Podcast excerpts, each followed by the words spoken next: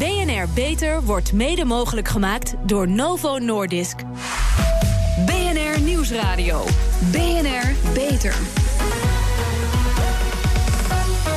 Harmke Pijpers. In zes jaar tijd krijgt een geneeskundestudent gemiddeld 29 uur les over voeding. Uit onderzoek blijkt dat een meerderheid van de co-assistenten en huisartsen meer onderwijs wil over voeding en leefstijl. En dat is natuurlijk terecht. Welkom bij BNR Beter, het programma voor mensen die werken aan gezondheid.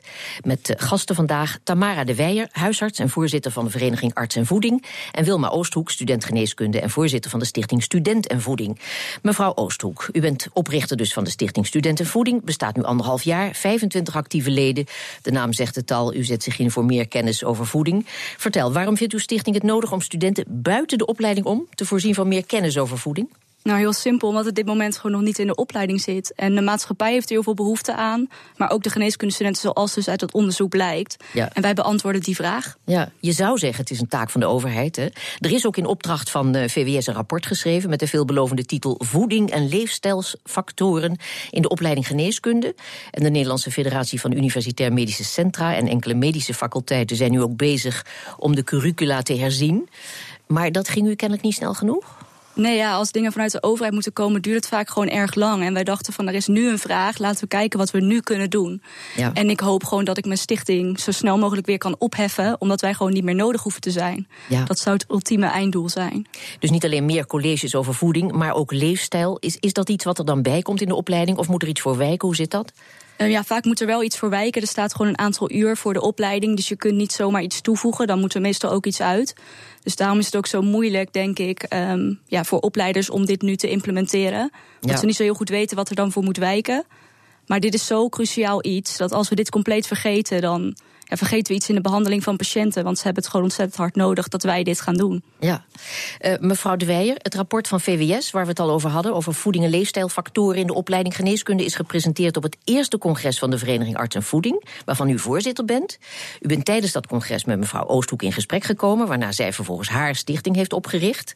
Dat is even de voorgeschiedenis. Uw vereniging draaide toen ook al, maar uh, nog maar kort, hè? Want u vond dat niet alleen studenten, maar ook de huidige artsen die dat niet of nauwelijks in een opleiding hebben meegemaakt gekregen, alsnog meer kennis moeten krijgen over voeding, toch? Ja, nee, helemaal mee eens. Nee, wij zijn opgericht inderdaad vorig jaar juni op het alweer zesde arts- en voedingscongres. Het was al vanuit Voeding Leeft, werd het al een aantal jaren daarvoor al georganiseerd. Mhm. um, en wij zijn er inderdaad met name om de kennis en vaardigheden van artsen, en, uh, maar ook praktijkondersteuners, verpleegkundigen te verbeteren. En om echt de lobby om voeding als medicijn echt ja. Uh, een, een, een, kans te geven in de spreekkamer. Maar wat, wat zijn nu duidelijke hiaten? Geef eens een voorbeeld. Waarin schieten artsen duidelijk tekort? Nou, je ziet dat ze, ze zijn erg medicatie uh, gedreven. Wij hebben eigenlijk een, een prikkel waarin wij voor leefstijlgerelateerde aandoeningen, zoals diabetes type 2, hart- en vaatziekten, um, uh, hoge bloeddruk, hoog cholesterol, uh, is vaak de eerste prikkel om naar medicatie, om medicatie voor te schrijven. Terwijl we zien dat dat voor het overgrote meerderheid dat dat aandoeningen zijn die door leefstijlgerelateerde problemen zijn ontstaan. Ja, die moet je niet behandelen met medicatie in de eerste instantie. Ja, ik lees ook in het rapport dat de faculteiten in Leiden en Rotterdam samen een extra-curriculaire cursusaanbieding over, over voeding en leefstijl. Ja, die term extra-curriculair, geeft dat het belang aan dat aan voeding en leefstijl wordt toegekend? Is het een bonus, een extraatje, iets wat niet hoeft? Nee, dit is een noodgreep. Dit is een, ah, ja. het, werd niet, het zat niet standaard in de opleiding. En daarom, he, vanuit de studenten en voeding, hebben ze gezegd van, goh, we gaan echt een extra cursus bieden, omdat het er simpelweg gewoon niet was. Ja. Dus ik moet niet muggen ziften. Het is goed dat dit er nu is. Precies, het moet er gewoon in. Ja. Zeg, Leiden en Rotterdam zouden graag willen samenwerken met andere faculteiten. Worden, wordt deze extra cursus, worden die ook daar gegeven? Uh, nou, Wilma, misschien weet jij daar uh, meer ja. over te vertellen. Ja, we zitten inmiddels op vijf van de acht geneeskunde faculteiten in Nederland. En we hopen uit te breiden uiteindelijk naar iedere faculteit. Mm -hmm. um, op dit moment is dat gewoon nog niet zo. Maar we zijn blij met de vijf die we hebben. En ja. daar kunnen we dus deze extracurriculaire cursus organiseren. En de studenten zijn tot nu toe echt ontzettend enthousiast. En ja, wij willen ze met name gewoon inspireren. Um, zodat ze met die inspiratie verder gaan gedurende hun opleiding. Dus ja. hun masteronderzoek bijvoorbeeld wijden in dit, aan dit vakgebied. Hm. Het wordt meestal toch gewijd aan medicatiestudies ja. of nou, weet ik voor een nieuwe scan. Maar niemand gaat echt onderzoek doen naar voeding of leefstijl. Nee. En als maar, we meer evidence willen, moeten we ook studenten daarvoor interesseren. Ja. Zodat ze de rest van hun maar studie... Maar u werkt nu samen met, met uh, verschillende faculteiten. Vier heb ik begrepen. Hoe, hoe verlopen die contacten? Nog Gaat dat van een leien dakje? Nou, nog best wel stroef hoor. Ehm, mhm. De studenten zijn heel enthousiast, dus onze bestuursleden willen graag. Ja. Maar de opleidingen staan er nog niet altijd voor open. Dus het duurt meestal even voordat we die cursus hebben opgezet. Maar we timmeren aan de weg. En meer dan dat kunnen we denk ik op dit moment niet doen. Ja. Mevrouw De Weijer, de Stichting Student en Voeding werkt vooral om, uh, door het, congres, het organiseren van congressen hè, voor studenten. Uw organisatie organiseert congressen, maar u zet zich vooral in voor lobbywerk, heb ik begrepen. Waar bestaat dat lobbywerk uit? Wat moet er gebeuren? Nou ja, met name in gesprek gaan met zorgverzekers, met beleidsmakers, met de overheid. Hè. Mede door, uh, we zijn door VWS gevraagd om samen te kijken naar de, uh, naar de geneeskundecurricula. Hè. Dus vanuit dat onderzoek wat is gedaan. En hebben ze gezegd van goh, wij willen eigenlijk dat het graag veel meer in de, uh, in de opleiding al komt. Dus je ziet dat het ook daar ook echt op de agenda staat. Zorgverzekeraars staan er steeds meer voor open. Opleidingen, bijvoorbeeld huisartsenopleidingen zijn mee in gesprek. Mhm. En we zijn vooral heel ja, heel veel de media aan het opzoeken om dit op de kaart te zetten. Ja, u doet dat goed. Dank u wel. En, en, krijgt u uw collega's voldoende gemotiveerd of moet u nou, heel hard aan trekken? Ja, kijk, we bestaan nu anderhalf jaar. We hebben bijna 450 leden, waarvan het uh, grootste deel uit de eerste lijn. Dus huisartsen, praktijkondersteuners. Um, maar ja, laten we, we hebben volgens mij 8.000, 9.000 huisartsen. Nou, daar hebben wij er denk ik 200 van. Dus daar is nog wel wat werk aan de winkel. Ja, en zeg, de noodzaak is hoog hè, dat er aandacht voor komt. Nou ja, we hebben in Nederland hebben we, er hebben een miljoen mensen diabetes type 2. Daar hebben 5,3 miljoen mensen hebben één of meer chronische aandoeningen. Ja. En eigenlijk, we, de helft, meer dan de helft van de Nederlanders is te zwaar. En eigenlijk we zien het aankomen, we zien het tsunami zien we aankomen en we wachten eigenlijk totdat er iets gaat gebeuren. En iedereen zit de vinger naar elkaar te wijzen en zegt nee, is de verantwoordelijkheid van de overheid, nee, is de verantwoordelijkheid van de opleidingen, nee, van de zorgverzekeraars. Terwijl ik denk, ja, het is een verantwoordelijkheid van ons allemaal, ook van de retail, ook van de supermarkten, ook van de voedingsmiddelenleveranciers. Dus het is een probleem dat we met z'n allen aan moeten pakken. Ja, u heeft elkaar eh, hartelijk, uh, hartelijk met elkaar kennis gemaakt op dat uh, bewust congres. Hè. Geeft de Stichting Arts en Voeding ook hulp uh, bij de lobby voor de Stichting Studenten? En voeding? Ja, zeker. Nee, wij bieden natuurlijk het, het podium. Hè. We ondersteunen ze ook. Uh, we hebben samen eigenlijk die tienweekse cursus hebben we ook samen gemaakt. Hè. We, hebben mhm. we zijn eigenlijk continu gesprekspartners, echt een klankbordgroep van elkaar. Um, de studenten van Studentenvoeding uh, zijn ook allemaal bij ons. Uh, mochten ze gewoon ook gratis lid worden. omdat we het zo belangrijk vinden om die stem gewoon. En die krijgen ook allemaal kortingen op ons volgende congres. Dus zo proberen we elkaar wel echt enorm te steunen. Want het is natuurlijk fantastisch wat zij hier gewoon samen op hebben gezet. Van, ja. Vanuit één hele gepassioneerde geneeskundestudenten. Ja, ze krijgen korting, maar ze moeten het wel zelf betalen. Ze moeten er iets voor over hebben. Ze hebben toch al zo weinig centen. Nou ja, ze moeten er wel iets voor betalen, maar dat is zo ontzettend weinig. Omdat we dus die korting krijgen vanuit arts en voeding. Heb ik het en we doen dit bewust ook samen, omdat we willen niet zelf weer een eilandje vormen. We hebben uiteindelijk dezelfde visie en dezelfde missie. Dus sla alsjeblieft dan de handen in één. Oké. Onze verslaggever Jigal Krant ging in gesprek met studenten geneeskunde en de opleidingsdirecteur van de studie geneeskunde in het Radboud UMC in Nijmegen. Er moet meer aandacht komen voor voeding in de geneeskundeopleidingen. Vindt ook Marjolein van der Pol, opleidingsdirecteur geneeskunde aan het Radboud UMC. En wat is dan toepasselijker dan afspreken in de Mensa? Maar het gaat u er niet om wat de studenten hier eten, maar het gaat om de opleiding. Het gaat om de opleiding, maar wat ze hier eten zegt daar natuurlijk ook wat over. Want veel studenten die uh, snaaien nog wel eens wat. En als je goed voor patiënten wil zorgen en hen beter wil laten eten... is het ook heel goed om na te denken over wat je zelf eet. Op dit moment wordt er gemiddeld 29 uur in de hele opleiding besteed aan voeding. Dat is veel te weinig als je puur naar uren kijkt, dan klinkt dat heel weinig. Ik denk dat we in Nijmegen, waar we een heel nieuw geneeskundecurriculum hebben opgestart, voeding en vooral ook lifestyle vanaf het begin af aan al een aandacht geven in de opleiding. Dus ik denk dat we uiteindelijk op meer gaan uitkomen dan die 29 uur. Als je puur kijkt naar wat weten we over, wetenschappelijk over voeding, dan denk ik dat die 29 uur wel overeenkomt met wat, wat er over dat onderdeel gegeven wordt. Maar Jessica Oudenamsen, vertegenwoordiger van de studenten hier. Is het genoeg? Ik denk dat het in het huidige curriculum nog niet genoeg is. Maar we worden als student heel erg gehoord in de medezeggenschap. Uh, in onze vraag naar meer onderwijs over lifestyle en over voeding. Dus in de toekomst gaat het echt wel goed komen. Maar op dit moment, uh, je bent 15 jaar student hier, mm loopt kooschappen. Mm Waar breekt het je op? Uh, laatst had ik mijn kooschap kindergeneeskunde... waarin een uh, meisje nieuwe nier zou krijgen. Uh, zij moest zoutloos eten. Ja, ik heb weinig idee van waar zit nou zout in, hoeveel zit erin en wat mag dat meisje dan precies eten. Dus daar schakel je dan de diëtiste voor in, terwijl je zelf wel verwacht het ook te weten. Ik ben student hier, ik ben co-assistent. Hoeveelstejaars? Vijfdejaars. En zijn er nou situaties geweest tijdens die kooschappen dat je dacht, hé, ik had meer over voeding willen weten? Nou ja, ja je komt altijd wel, uh, wel tegen. Patiënten hebben altijd uh, vragen over voeding. Ik ben nu bij de gynaecologie bijvoorbeeld en zwangere vrouwen. Nou, die uh, zijn heel erg bezig met nou, hoe kan ik nou het beste hè, voor mijn kind zorgen zolang ik in mijn buik zit. En dan krijg je heel veel vragen over, over voeding. En dan sta je met je bek vol tanden? Uh, nou ja, je hebt al wat, wat globale uh, adviezen. Hè? Gezond eten, veel groenten, uh, ook, ook, wat vlees. Maar ja, echt iets concreets kan je er niet vaak van maken. Nee, dat, ja. Nu ben ik toevallig zwanger en ik hou zo van sushi. Kan ik dat nou blijven eten of niet? Nou ja, dat soort vragen krijg je dan inderdaad wel. Um, wat is het antwoord? ja, met mate. Uh, gevarieerd eten is het, is het belangrijkst. Uh, ik vraag dat omdat ik wel eens heb gehoord dat in vis de listeria-bacterie kan zitten... die heel gevaarlijk kan zijn voor het ongeboren kind. Um, nou ja, dat zijn inderdaad wel, wel vragen die, die dan lastig worden. Um, in beperkte mate is helemaal niet, niet zo gevaarlijk. Dat is dan ja, het advies waar je, uh, waar je mee komt. Maar waar je ook wel wat meer over zou willen leren? Waar ik zeker ook wat meer over zou willen weten. Want anders, uh, bij, bij zulke specifieke vragen moet je al gauw uh, een diëtist of iets inschakelen... die daar toch wel heel veel verstand van heeft. Ja, want het antwoord, weet ik, niet als arts, maar wel als vader van twee kinderen... is dat de listeria-bacterie wel degelijk heel gevaarlijk is voor een uh, zwangere vrouw. Maar dat als de vis in sushi bijvoorbeeld maar vers genoeg is... dan kan je het gerust eten. Ja, ja nou, dat klopt. Ja. U hoorde BNR-verslaggever Jigal Krant in gesprek met geneeskundestudenten en de opleidingsdirecteur Marjolein van der Pol van het Radboud UMC in Nijmegen.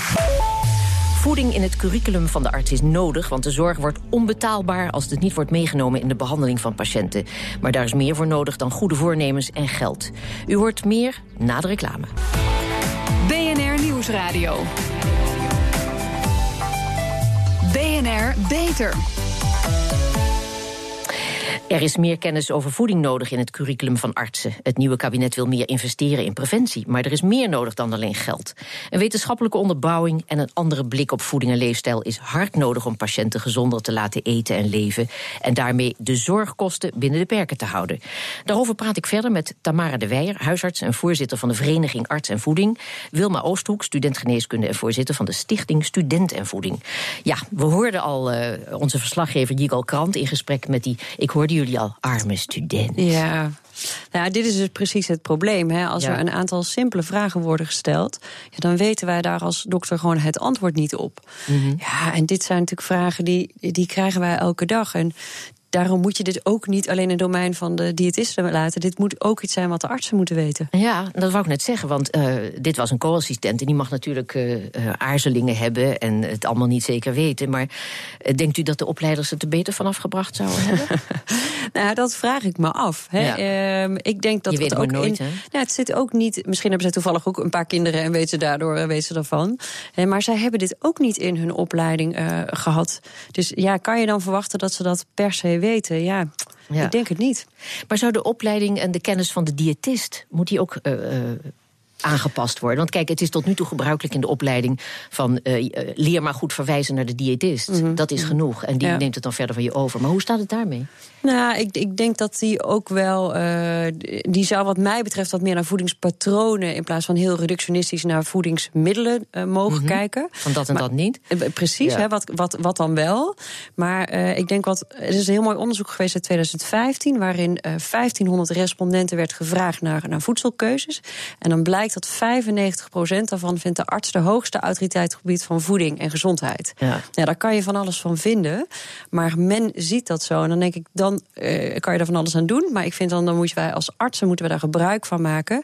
En die patiënt ook het registreren. Hè, waar kan je voeding inzetten? Ja. Vervolgens die patiënt, nou ja, primen noem ik het eigenlijk wel eens. Hè, gewoon echt goed voorlichten. En dan voor, doorverwijzen naar bijvoorbeeld de diëtist of de fysiotherapeut. Maar als Ja. arts zijnde, als je met één simpele vraag al door de mand valt. Ja, dan doe je het volgens mij niet goed. Nee. Ja, het visiedocument Medisch Specialist 2025 benoemt als een van de speerpunten dat de arts ook een lifestyle coach moet zijn. In dit document van de Federatie Medisch Specialisten hè, er wordt een meer holistische manier van werken beschreven. Wat vinden zij van de initiatieven van de Vereniging Arts en Voeding? Ik neem aan dat ze die toejuichen. Ehm, ik heb ze nog er eh, bar weinig over eh, gehoord. We willen graag met ze in gesprek hierover. Ah, ja. Want ik vind het een prachtig visiedocument. Maar wij zijn wel erg echt van denken naar doen. Mhm. Laten we nu ook actie ondernemen. En niet in dat ivoren torentje blijven en bepalen wat de gemiddelde dokter zou moeten doen. Nou, we hebben de federatie vast even gevraagd of er al concrete activiteiten zijn om in het kader van de ambities van dit visiedocument uh, iets te gaan doen. Zij zeggen dat ze de komende jaren, ik vat het samen, hè, ze zeggen dat ze de komende jaren kennis en bewustwording bij patiënten en medisch specialisten willen vergroten met betrekking tot leefstijl en gezondheid en functioneren. Zij willen de reeds beschikbare kennis delen.